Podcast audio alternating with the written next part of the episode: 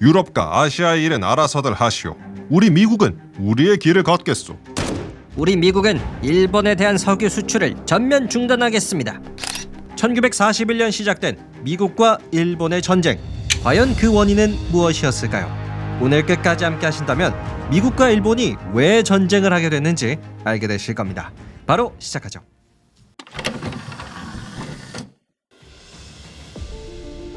때는 2차 세계대전이 일어나기 약 7년 전이었던 미국. 축하합니다. 미국의 32대 대통령에 프랑클린 디 루즈벨트 대통령님이 당선되었습니다. 소감 한 말씀 해주시죠. 예, 감사합니다. 지금 우리 미국의 상황이 좋지 않은 건 잘 아실 겁니다.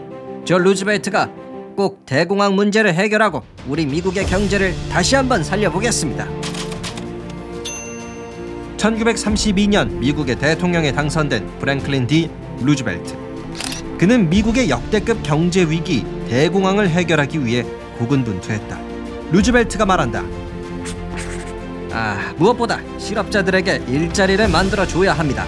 자, 우리 의원님들 공공 사업을 계획해 보시죠. 이처럼 루즈벨트 대통령은 공공 사업을 비롯한 뉴딜 정책을 펴며 미국의 경제를 조금씩 안정화시켰는데 그러던 1933년 음, 아하, 아. 드디어 나 히틀러가 독일의 총리가 되었구나. 그랬다. 루즈벨트 대통령이 미국의 경제 문제를 해결하기 바빴을 때 독일에서는 아돌프 히틀러가 정권을 잡았다. 또한 일본은 중국의 땅을 빼앗아 만주국이라는 괴뢰국까지 세웠는데 우리 일본이 조선을 넘어 이제는 중국의 땅까지 빼앗는구나. 이제 아시아는 우리 일본에 나와 말이야. 이처럼 유럽과 아시아에는 큰 혼란이 벌어지고 있었다. 하지만 루즈벨트 대통령은 다음과 같이 말했다. 유럽과 아시아의 일은 알아서들 하시오. 우리 신대륙 미국은 우리의 길을 걷겠소. 그랬다. 초창기 루즈벨트 대통령은 일명 고립주의 외교, 즉 유럽과 아시아에서 일어나는 일들에 크게 관심을 갖지 않았다. 그러던 1936년 루즈벨트 대통령은 다시 한번 미국 대통령에 당선, 두 번째 임기를 시작한다. 저 루즈벨트를 믿어주셔서 감사합니다, 여러분. 이로부터 1년 뒤 1937년 일본의 지도자가 말한다. 우리 일본은 중국을 공격한다. 공격! 아니, 일본이 중국을? 그랬다. 때는 1937년 바야흐로 중일 전쟁이 시작되었다. 그러자 미국의 루즈벨트 대통령은 이렇게 말하는데 일본은 중국을 공격해 중일 전쟁을 일으켰습니다. 국제 사회에서 일본과 같은 침략자는 격리시켜야 합니다. 이처럼 루즈벨트 대통령은 일본을 공개적으로 비난했다. 왜 그는 그동안의 고립주의 외교를 버리고 갑자기 일본을 비난했을까? 그 원인은 경제적인 이유에서 찾을 수 있었다. 일본이 중국을 침략하면 중국 시장의 문이 열리지 않을 거야. 그럼 우리 미국산 제품이 팔려나갈 중국 시장의 문이 닫힌 거랑 똑같은 결과라고. 그랬다. 일본이 중국과의 전쟁을 시작함에 따라 미국은 중국에서 물건을 팔 기회를 잃어버려 분노한 것이었다. 이후 때는 1940년 루즈벨트 대통령은 또 한 번 미국 대통령에 당선되는데 그가 말한다. 우리 미국은 민주주의의 무기고가 되어야 합니다. 우리 미국이 만들어내는 무기들 민주주의를 수호하는 연합군들에게 쥐어질 것입니다. 그랬다. 때는 2차 세계대전이 한창인 1940년 루즈벨트가 세 번째 미국 대통령 임기를 시작할 때 미국은 완전히 영국과 같은 연합군 편에 서 있었다. 그러던 1940년 1월 루즈벨트 대통령은 일본에게 말했다. 중일 전쟁을 일으킨 일본 그 책임을 묻겠습니다.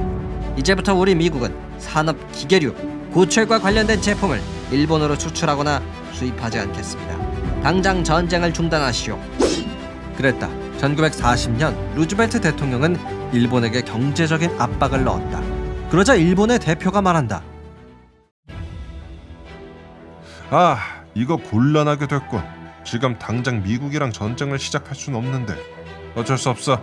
우리가 미국에 한번 찾아가 봐야지. 1941년 봄 일본은 미국과의 외교 관계를 회복하기 위해 워싱턴에서 회담을 개최했지만 아무런 소득은 없었다. 이후 1941년 7월 오히려 일본은 또 다른 나라를 침공했다. 돌격! 프랑스령 베트남을 빼앗자. 그랬다. 일본은 중일 전쟁을 일으킨 데 이어 이번에는 프랑스의 식민지였던 베트남까지 침공했다. 그러자 더는 두고 볼 수 없었던 미국의 루즈벨트 대통령. 그는 이렇게 선언했다. 일본의 베트남 침공은 선을 넘었습니다. 우리 미국은 일본에 대한 석유 수출 전면 중단하겠습니다. 그랬다. 당시 일본은 석유의 90%를 미국에서 얻고 있었다. 그런데 이 90%의 석유가 없어진다면 일본은 그야말로 완전히 망해버릴 수도 있었다. 그리하여 때는 1941년 10월 일본은 미국에게 제안했다. 오케이. 우리 일본이 미안하오. 일단 우리는 프랑스령 베트남에서 철수하고 중국의 시장도 문을 열 수 있도록 조치를 취하겠소. 그러니 석유는 계속 수출해 주시죠. 과연 미국은 일본의 제안에 어떻게 대답했을까? 좋소.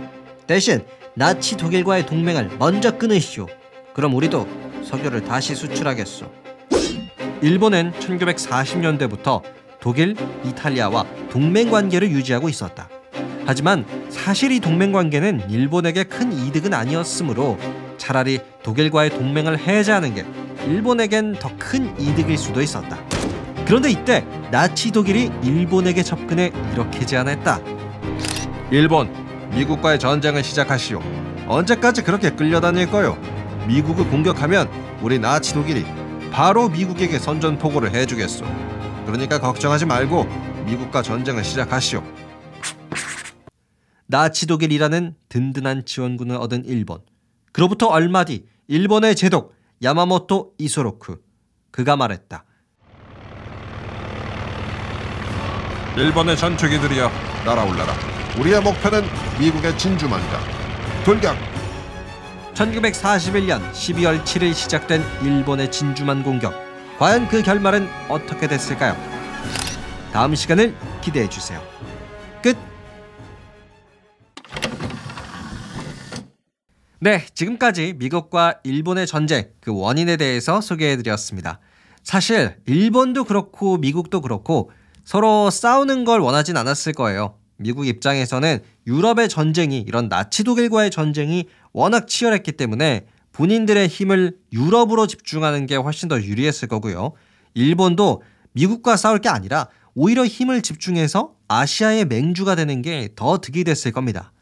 하지만 일본의 계속된 침략과 석유 문제 때문에 일본과 미국은 뜻하지 않은 전쟁을 할 수밖에 없었어요. 이제 다음 시간에는요, 일본의 진주만 공격에 대해서 소개해 드릴게요. 기대 많이 해주세요. 자, 그럼 오늘도 딩모니와 함께 해주셔서 감사드리고요. 저는 더 재미난 역사 이야기로 돌아오겠습니다. 댓글 남겨주신 모든 분들께 다시 한번 감사하다는 말씀 전해드릴게요.